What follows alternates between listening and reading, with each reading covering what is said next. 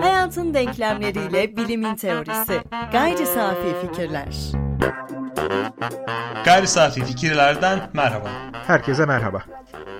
Renkli karakterleri ele almak hem konuşurken hem de dinleyen açısından eğlenceli olsa da felsefe içerisindeki renkli karakterleri konuşmak güzelliği yanında bir de zorluk da getiriyor. Çünkü hem ciddi fikirlere odaklanıp hem de hayata temas eden kimi şaşırtıcı örneklerine bakmak zor olsa da bu bölümde de e, aslında ona yer verdiğimiz son bölümde de Paul Feyerabend'i anlamaya devam ediyoruz, devam edeceğiz. Onun deyimiyle bu bölümde özgür bir toplumda bilim üzerine söylediklerine bakacağız ama önce yine onun deyimiyle akla veda diyeceğiz.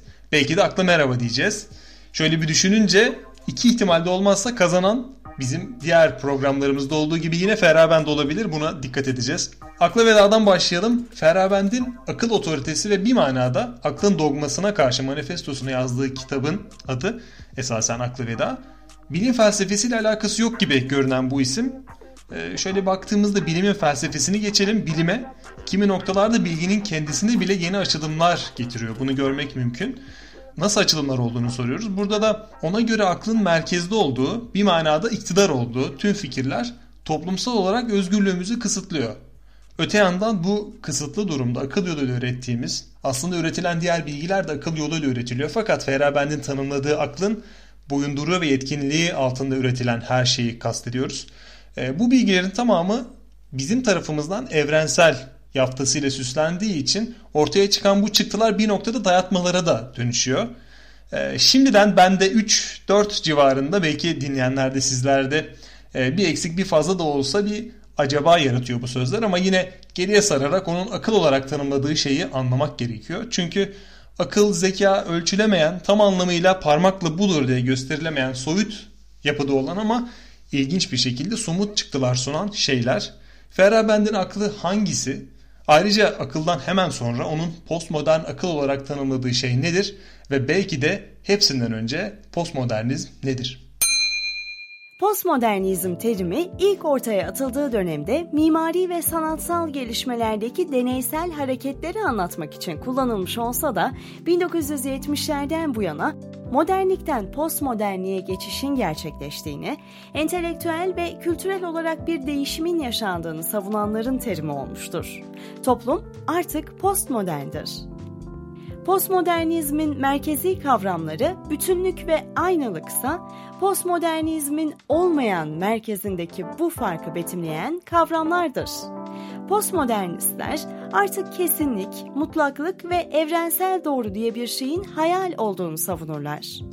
Öyle ki hiçbir sınır kendinden menkul değildir. Hepsi birilerince çizilmiş ve değiştirilebilirdir. Şöyle özetlenebilir, postmodern ezber bozandır. Fakat ardından da bozduğu ezberin boşluğunun doldurulamaz olduğunu göstermeye çalışandır. Tabii Feyerabend'in akıl derken neyi kastettiği üzerine düşünürken hemen şöyle bir e, dipnot düşmemiz gerekecektir. Feyerabend eski e, anlamda bir dualizme gitmiyor. Yani bir ikili yapı kurup da akıl, duygular gibi bir ikileme gitmiyor. Yani duygusal varlıklarız veya akıl her şeyi çözemez gibi bir iddiada bulunmuyor. Onun söylediği şey şu. Bizim akıl dediğimiz veya aklın gereğidir dediğimiz ve 19. yüzyıldan sonra bununla eş anlamlı gelecek şekilde bilimin gereğidir dediğimiz şey nedir? Ve bu anlamda aklı veya bilimi kim patron kıldı bu dünyada veya tabii ki daha doğru bir ifadeyle kim otorite kıldı? Yani bilimin otoriterliğini sağlayan otorite nedir? Bunun arkasında tabii ki geleneksel kavrayışta akıl, aklın yolu veya da gerçeklikle ilişki kurmanın en muteber biçimi şeklinde bilim tanımıyla veya kavrayışıyla karşılaşıyoruz. Feyerabend'in itirazı burada. Bunun kendinden verili ve biricik yol veya da akıl tanımı olmadığını söylüyor. Yoksa Feyerabend akıldan vazgeçip duygular diyebileceğimiz bir karşıta veya paralel yola geçmeyi elbette ki önermiyor. Onun söylediği şey şu. Diyelim ki e, bunu bir realize edersek veya daha anlaşılır kılmak istersek eski tip açık oturumlarda şimdi daha az olmakla beraber şöyle bir şeyle karşılaşabiliyorduk. Konuşmanın veya tartışmanın bir noktasında e, katılımcılardan biri ki bu katılımcının isminin önünde belirli şeyler yazıyordu. İşte profesör doktor, doçent doktor, yani doçent doktor veya doktor ki önemlisi odur. E, bir noktada şunu söylüyordu. Burada bilim konuşuyor. Feyerabend'in söyleyeceği şey şuydu tabii ki orada bulunsaydı. Biraz da karikatürize edersek yazık kendini bilim sanıyor. İşte o burada bilim konuşuyor otoritesine karşı çıkmaktadır. Çünkü onu söylediği şey şu. Bilim de aslında diğer gelenekler arasında bir gelenektir ve onun temsil ettiği gerçeklikle ilişki kurma biçimi de gerçeklikle kurulabilecek ilişkilerden sadece biridir. Evet ona has bazı sonuçları vardır ama neden sadece bu sonuçlar üzerinden veya o sonuçları olumlayarak kendimize bir e, düstur edinerek diğerlerini yargılıyoruz? Bırakalım yapsınlar, bırakalım bilim kendi etkinliğini sürdürsün, bırakalım bilim insanları yaptıkları en iyi işi yapmaya devam etsinler ama hiçbiri lütfen susun burada bilim konuşuyor demesin veya diyemesin. Burada her zaman için karar alımlayıcıda olsun. Geçen programımızda biraz üzerinde durmuştuk.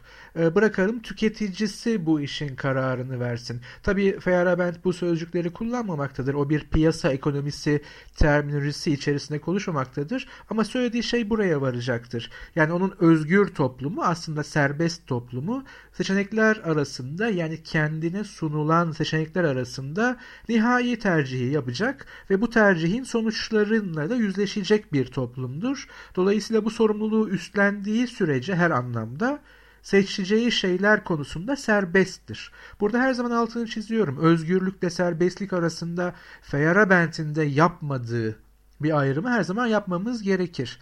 O halde böyle bir serbestliğe ihtiyacımız var mı veya böyle bir serbestlik daha iyi bir dünya bize getirir mi? Şimdi Feyerabend'in bu konudaki düşüncelerini argümentatif bir zincirde izlemeye çalışalım. Ona göre şöyle bir zincir kurabiliriz. Bilim 19. yüzyıldan itibaren pratik sonuçlarıyla hayatı kolaylaştırması itibarıyla ve başta Francis Bacon'cı anlamda ardından da siyasi ve askeri anlamlarda bir egemenlik aracına dönüşüp bu alanda vazgeçilmez hale gelerek hakikat hakkında konuşan en eski geleneklerden biri olan felsefeyi bir tür bilimi anlama ve açıklama uğraşına dönüştürmesi sonucunda toplumsal otoritesini güçlendirmiştir. Yani Feyerabend neredeyse bir felsefe savunusu yapmaktadır. Ama tekrar ediyorum burada felsefeyi de bilimin üzerine çıkarma uğraşın değildir bu aslında söylemleri bir eşitleyelim. Herkes iyi olduğu konuda zaten kendini gösterecektir. Aslında çok liberal bir yaklaşım gibi görünüyor ama yine onun altını çiziyorum. Oradaki liberalliğin getireceği şey aslında özgürlük değil serbestliktir. Peki böyle bir otoritesi güçlendirilmiş bilim ne hale geldi? Tek muteber bilgi etkinliği haline geldi. Diğer bir deyişle Feyerabend'in bu tezine göre bilim pozitivist, neopozitivist ve eleştirel akılcı bilim çalışmaları tarafından imgesel olarak ortaya çıkarılan imajın yerle bir edilmesini önermekteydi. Bakın bu bize çok tanıdık gelecektir. Çünkü her şeyi değiştiren bir cümleden bahsetmiştik. Az tabii ki bir eser, bir düşünce, bir teori esasında ama o teorinin veya düşüncenin kristalize olduğu o tek cümle Thomas Kuhn'a aitti hatırlayacağımız üzere. Eğer tarih sadece bir zaman dizini yani bir kronoloji ve bir anlatı deposu olarak görülmezse şu anda sahip olduğumuz bilim imgesini kökten değiştirebilir demişti. Yani bilim imgesi derken bilim imajı, bilim kavrayışı demişti. Aslında Feyerabend e, biraz fazla bu anlamda Kuhn'cu. Çünkü onun da amacı Kuhn'un da yanlış yapılandırdığını düşündüğü bilim imajını doğru bilim etkinliğiyle örtüşecek bir hale getirmek. Yani bırakın bilim her neyse o hale gelsin. Onu ne idealize edelim ne de başka gelenekleri onun üzerine bindirmeye çalışalım. Yani Feyerabend şunu söylüyor. Elbette ki herhangi bir başka yeti veya da herhangi başka bir söylem bilime oranla daha avantajlı değil veya bilim belirli alanlara giremez ama o alanlara girebilecek başka söylemlerimiz veya yetilerimiz var asla söylemiyor. Tüm aslında söylemler, tüm yetiler birbiriyle kökensel olarak eşdeğerdir. Yani gerçeklikle ister sanatsal bir ilişki kuralım, ister bilimsel bir ilişki kuralım, ister daha dini veya ezoterik ilişkiler kuralım. Ama işte o aradaki ister kısmı önemli. Ne istiyorsanız öyle kurun. Sonuçların her nasılsa zaten karşılaşacaksınız. Orada doğru kararı karşılaşan yani bu sonuçlarla yüzleşen kişi verecektir. İşte modern bir toplum dediği, özgür bir toplum dediği ama bence orada bir şerh düşerek serbest bir toplum dediği toplum aslında bilimden de serbestleşmiş bir toplum. Tabii burada serbestleşen şey ne? Devlet mekanizması. Yani neyi kastediyor? Ben eğer kendi vergilerimle batı tarzı bir e, devlet yapılanmasından elbette ki bahsediyor. Bunu da altını her zaman çizer. Eğer ben kendi vergilerimle finanse ettiğim hükmetme, hükümet etme biçimi olan devletten belirli bir hizmet istiyorsam bu vergileri kullanabileceği şekilde örneğin ben akapunkturla tedavi olmak istiyorsam tüm sonuçlarıyla yüzleşmek kaydıyla devlet sınırlı sayıda da yani bu istekli oranlı sayıda da olsa bana akapunktur klinikleri açmakla yükümlüdür.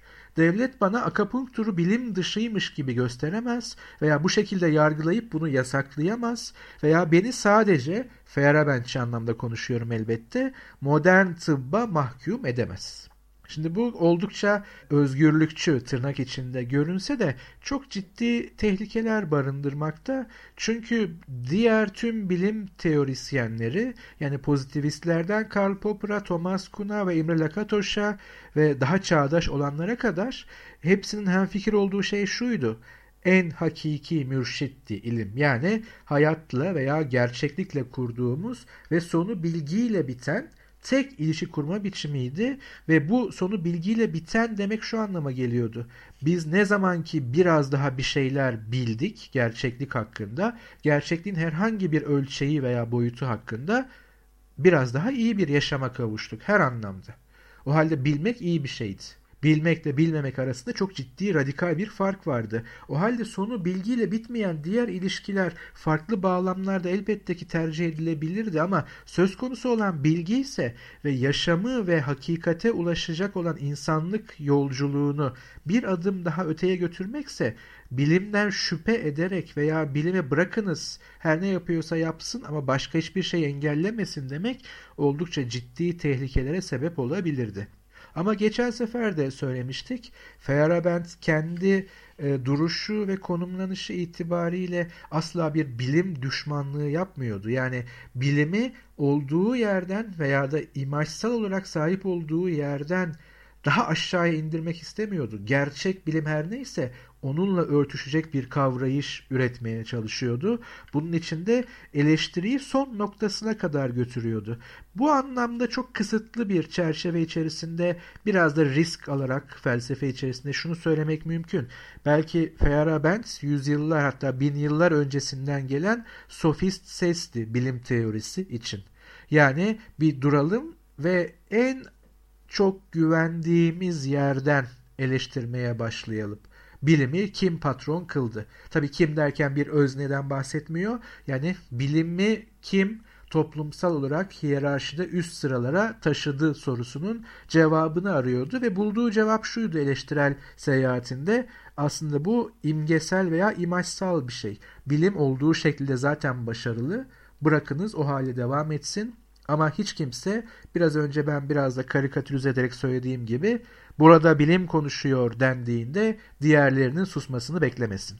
Hem bilim konuşuyor diyen hem de e, Ferabend'in anlattığı hikaye üzerinde akupunktura izin vermeyen devlet ve devletin kararları muhafazakarlığın aslında farklı sonuçları. Muhafazakarlık dendiğinde genel olarak biz e, dini, inançsal bir e, muhafazakarlıktan bahsetsek de e, sorgulanamazlık, muhafazakarlık doğuda da batıda da dünyanın her yerinde farklı şekillerde aranan şeyler. Aslında bu hepimiz için mantıklı bir durum. Ee, bunu dinleyen herkese sorsam muhafaza etmek istediğiniz bir şey elbet vardır ve e, ortada kanunlar ya da sizi ayıplayacak biri olmasa muhafaza etmek istediğiniz şeyi, kimsenin e, sözünü etmesini istemediğiniz şeyi sonsuza kadar muhafaza etmek istersiniz. Doğuda, batıda farklı nesnelere, farklı kurumlara bu payı veriliyor. E, doğuda inanç belki sorgulanamayabilir konumda. Batı'da da bilim en azından Feyerabend'e göre her kültürde erişilemeyen, muhafaza edilen bir kavram var. E, burada bilim konuşuyor diyen kişiyi aslında meşhur bir üst akıl kavramı var. Bilim konuşuyor diyen kişi için de akıl aslında bir üst akıl gibi. Yani ne kadar uzanırsak uzanalım erişemiyoruz ama onun emirlerini de bir şekilde uymamız gerekiyor. Onun söylediklerine inanmamız gerekiyormuş gibi yaklaşmamız gerekiyor.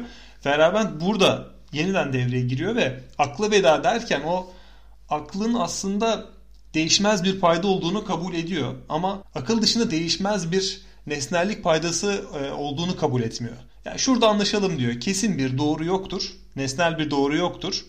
Hatta onun sözleriyle nesnel doğruyu savunanların elinde bu görüşlerin doğruluğuna dair nesnel bir veri yoktur diyor.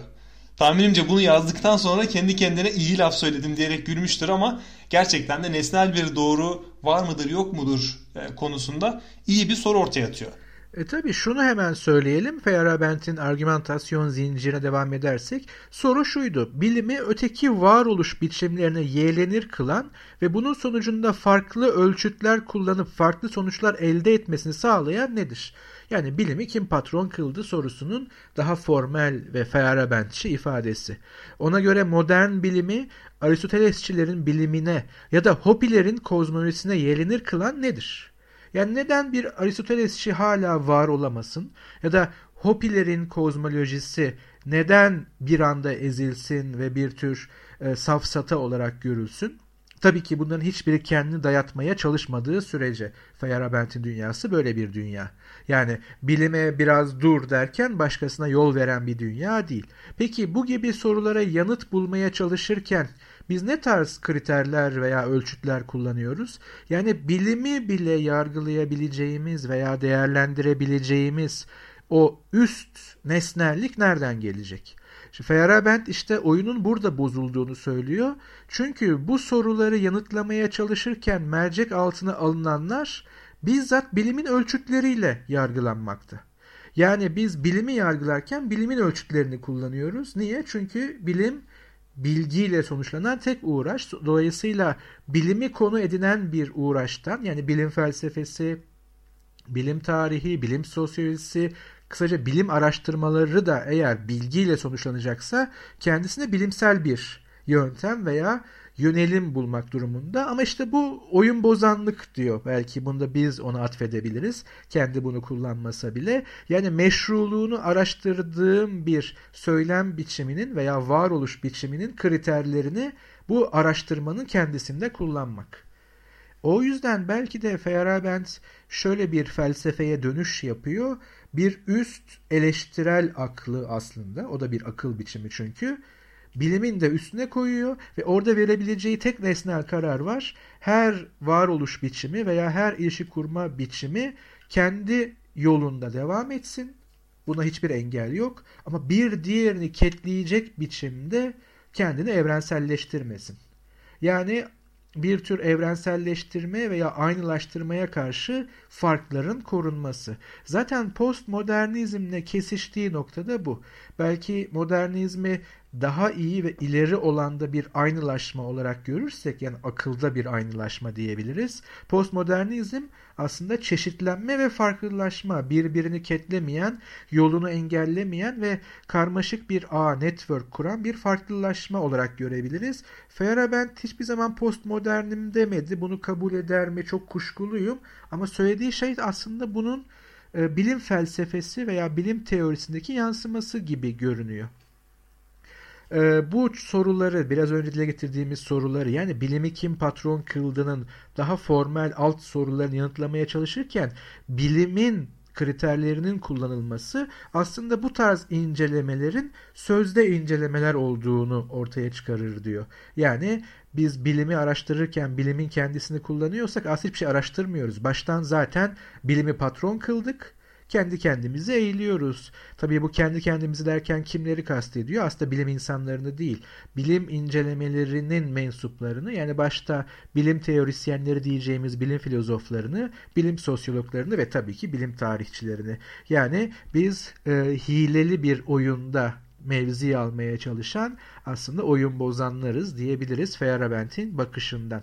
Ancak bilim felsefesi tarafından bu sorular ya hiç sorulmaz ya da betimlenen türden sözde incelemeler aracılığıyla bir takım totolojik sonuçlara ulaşılıyor durumundaysak yani aslında oyun bozanlarsak o halde bilimin kusursuzluğu sadece varsayılıyor, kanıtlanmıyor.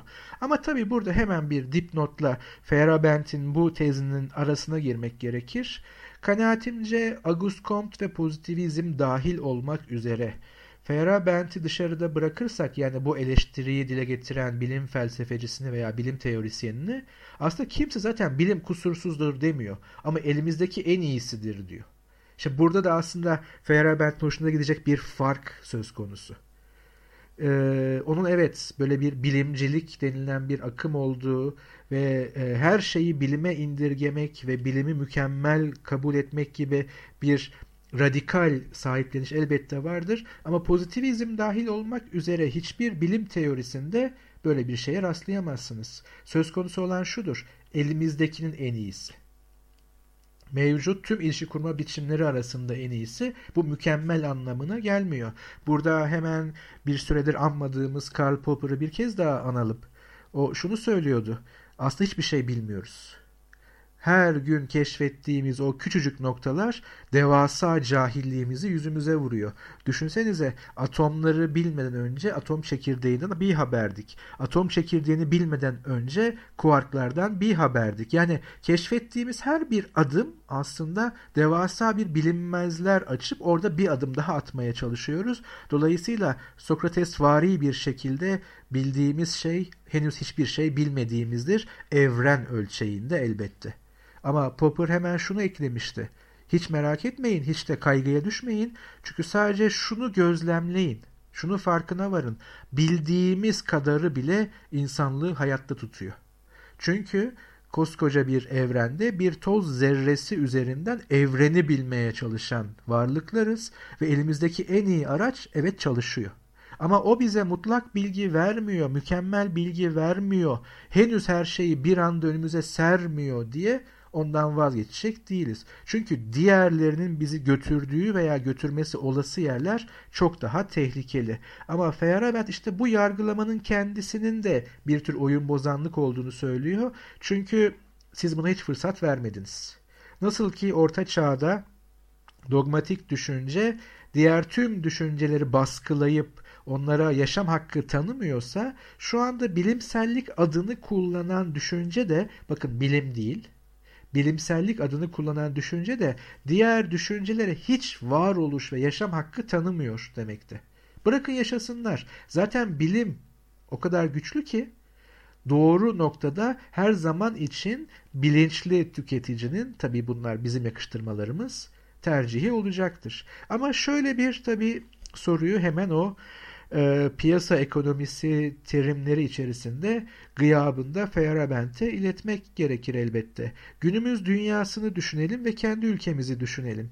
E, bildiğimiz gibi e, Türkiye'de çeşitli zamanlarda özellikle kredi kartları çok ciddi sorunlar yaratıyor aileler için. Çok yüksek borçlanmalar, altından kalkılamayacak e, borç yüklerinin birikmesi ve bazen aile felaketleri. Şimdi buradaki en temel e, savunuyu hepimiz biliriz piyasa ekonomisinin yaptığı.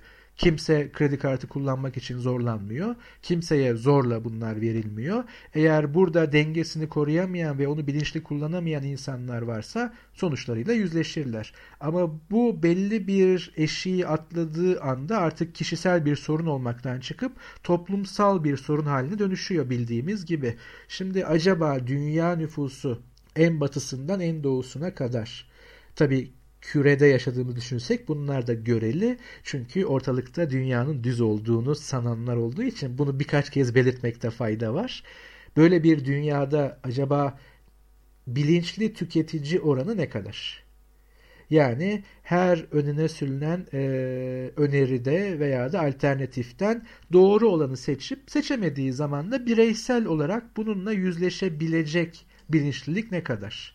Ve ne kadarlık bir eşikten sonra bu artık toplumsal ve ne kadarlık bir eşikten sonra bu artık küresel yani bir insanlık sorunu haline gelir. Korkarım ki bu eşik çok kırılgan ve çok düşük. Yani bilimi tercih etmezlerse kendi bilecekleri iş diyeceğimiz sayı artmaya başladıkça o serbest toplumun o işte negatif artık etkileriyle yüzleşmeye başlayacağız ve o anda elimizde kuramsal olarak hiçbir araç kalmama tehlikesi var. Yani bilim felsefesinden veya da bilim incelemelerinden zaten e, bir tür oyun bozanlık veya sözde inceleme veya da hileli bir oyun metaforlarıyla uzaklaşırsak ve bilimi zaten mevcut haliyle tercih eden eder ki edecektir. Başka çareleri olmayacaktır en azından belirli alanlarda. Ama diğer söylemlere de varoluş hakkı, yaşama hakkı tanınmalıdır. Serbestlik, tırnak içinde özgürlük bunu gerektirir dediğimiz zaman o kredi kartı örneği her zaman aklımıza gelsin. Bir eşik aşıldığı anda artık bu belirli bireylerin veya ailelerin değil toplumsal bir sorun haline gelir ve onunla hepimiz yüzleşiriz. Oysa şunu söyleriz. İyi de ben borçlanmadım. Niye ben bunun yükünü taşıyorum? İyi de ben bilimi seçtim. Niye bilimi seçmeyenlerin doğurduğu felaketleri ben yaşıyorum? İşte bu soru da Feyerabend'in e, mevcutta sorduğu gibi bilimi kim patron kıldı sorusu kadar geçerli olacaktır. Ama her şey için çok geç olma tehlikesi var. Feyerabend'in insanlar istediği yöntemle iyileştirilebilsin, istediği yöntemi kullanabilsin fikri düşünüldüğünde en azından e, sınırsız kaynak ve sınırsız zaman temelinde düşünüldüğünde mantıklı olabilir ama sınırlı kaynak var. Felsefi düzlemden çıkıp biraz da ekonomik, politik düzlemde baktığımızda dünyada sınırlı kaynak var ya da herhangi bir devlette sınırlı kaynak var. Her şey izin verilmesi teorik olarak mümkün değil. Çünkü ben de nefesimle insanları iyileştiriyorum. Bakın arkadaşlarımı Ahmet'i, Mehmet'i ve Ayşe'yi iyileştirdim. E şimdi onlar adına bana ödeme yapın çünkü ben onların doktoruyum. Onlar onları iyileştirdiğimi söylüyorlar dediğimde buna karşı çıkabilecek herhangi bir organ ya da herhangi bir merci olmayabilir. Burada da aslında belki de zorunlu olarak kurum tanımamız gerekiyor. O da geçtiğimiz hafta konuştuğumuz gibi tıp odaları, tıp örgütleri gibi belli şeyleri sınırlandırabilen, kimin hekim olup olmayacağını karar verebilen yahut tedavi budur, bunun dışındaki tedaviler doğru değildir diyebilen bir heyetin, bir e, yetki zincirinin varlığına ihtiyaç duyulabilir. Bu durum olmadığını varsayalım. Yani herkesin istediği tedaviyi, istediği ruhani belki de yöntemle aldığını varsayalım. Burada Feyerabend diyor ki biz farkında olmadan ya da kuralsız olarak bu süreci rahat bıraktığımızda yani ellemediğimizde aslında bir şekilde seçim noktasına götürecek diyor ve bu seçim noktasında biz yine bilimi seçeceğiz diyor. Şöyle bir düşündüğümüzde dogma yeniden yükseldiğinde biz yeniden bilimi seçebilecek miyiz? Yani o bizim içimizi ferah tutmaya çalışıyor ama bu konuda da teşekkür ediyoruz ama o zaman acaba seçme şansı tanınacak mıdır? Bu soru önemli bir soru. Muhakkak ki ama tabii şöyle bir e, Feyerabend'in meşru eleştiriyle gayrimeşru eleştiri sınırı üzerinde aslında dans ettiğini düşünüyorum. Çünkü kurumsal olarak bilimin eleştirilmesi çok meşru bir şey. Hakikaten bilim adına yapılanlar bazen bilimsellik niteliği taşımamakta. Ee, ve bu bazen çok ciddi anlamda modern kabul ettiğimiz veya ileri kabul ettiğimiz göreli olarak toplumlarda bile karşımıza çıkabilmekte. Ama daha önce birkaç kez bunu söylemiştik. Bilimle bilimsellik yüksek kesişim oranı taşımakla beraber aynı şeye gönderme yapmaz. Dolayısıyla bilim adına otorite kullanmanın bilimsel olmaması mümkündür. Ama bilimselliğin kendisini bir otorite kılan şey zaten kendisidir. Yani burada bir oyun bozanlık veya hileli oyun yok. Şöyle söyleyelim. Aslına bakarsak herhangi bir yerde kullanılan otorite bilimsellik anlamında şudur. Söylediğin şeyi bana kanıtlayabiliyor musun? Bilgi terminolojisi içerisinde konuşabiliyor musun? Bu kanıtlamanın yöntemleri öyle baştan belirlenmiş anlamda ve dışına taşılamayacak şeyler değil. Çünkü göreli olarak oldukça basit. Yani ister tüme varımcı veya da naif tüme varımcı bir pozitivist olun. Yani doğrulayabiliyor musun diye sorun. İster Karl Popper'ın yaklaştığı ve daha doğru, daha yerinde olduğu biçimde yanlışlayıcı bir testten başarıyı da çıkarabiliyor musun diye sorun. Ama nasıl sınayacağımızı sorun. Yani herhangi bir bilimsel meslek örgütünün herhangi bir şeyi yargılarken söylediği şey şu. Yaptığın şeyi bilgi terimleriyle ifade edip kanıtlayabiliyor musun? Bunun ötesinde bir şey sormuyor. Veya herhangi bir yerden aldığımız diploma bilimsellik anlamında şunu ifade ediyor. Bu alandaki asgari bilgiye sahip olduğunu yapılan sınavlar yani ölçme değerlendirmeler sonucunda göstermiştir. Bunu söylüyor sadece ve gösterebilir her ne zaman sorarsanız. Oysa diğer geleneklere bakalım. Mesela çok eskilere dayanan bir diğer epistemolojik bilginin kaynağı konusundaki yaklaşıma bakalım. Bilginin kaynağı ne akıldır ne duyumdur, sezgi denilen bir yetidir diyen bir akım var. Yani akli bir kavrayış veya duyumlara dayalı bir kavrayış değil, bunlardan radikal olarak farklı, açıklanamaz bir sezme yeteneği. Tamam, böyle bir şey olduğunu nasıl bileceğiz? Ben seziyorum ki şöyle, herhangi bir önerme. Peki bunu nasıl bana kanıtlayabilirsin? Kanıtlayamam çünkü sende o sezgi yok. E peki bunu nasıl doğru mu yanlış mı bileceğiz? Bilemezsin. Bana inanmak durumundasın. Neden inanayım? Burada bitti. Oysa bilim bize her noktasında şunu söylüyor. Bana kanıtlanabilir yani sınanabilir bir şey söyle. Eğer henüz sınanabilir bir şey söyleyemiyorsan şunu kabul edelim. O konuyu henüz bilmiyoruz. Dolayısıyla bilme üzerinden herhangi bir otorite talebinde bulunma. Yani bilimden daha hakiki bir şey değilsin bu anlamda. Ya da aynı şekilde bilimden daha derinlere gitmiyorsun. Çünkü o gittiğin bir halüsinasyon da olabilir, bir kandırmaca da olabilir, bilinçli bir kötü niyet de olabilir. Bunlar arasındaki farkı bile bana gösteremiyorsun. Eskilerde bir e, söz vardır şöyle uyarlayalım. Bilim asla yalan söylemez veya bilimsellik asla yalan söylemez ama bir yalancı bilimsel olduğunu söyleyebilir. Feyerabend'in eleştirisinin doğru hedefi burası. Bir yalancı da bilimin otoritesini kullanabilir. O yüzden kurumsal otorite her zaman için eleştiriye tabi olmalı. Ama bilimselliğin kendisi yalanın aracı yapılamaz. Çünkü kendi tanımına ve doğasına aykırı kanıtlanabilir yani sınanabilir bir şey üzerinden yalan söyleyemezsiniz veya bu yalana kimseyi inandıramazsınız en azından. Çünkü artık bir inanma veya inanmama değil bilme veya bilmeme ilişkisi kuracağız. E, böyle bir ilişkinin kendisi de elbette ki bilgi sınırları dahilinde bir otoriteye sahiptir. Ve bunda da herhangi bir sorun yoktur. O yüzden Karl Popper 1, Feyerabend 0 diyeyim.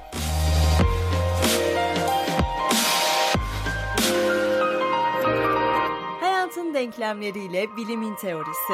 Gayri safi fikirler.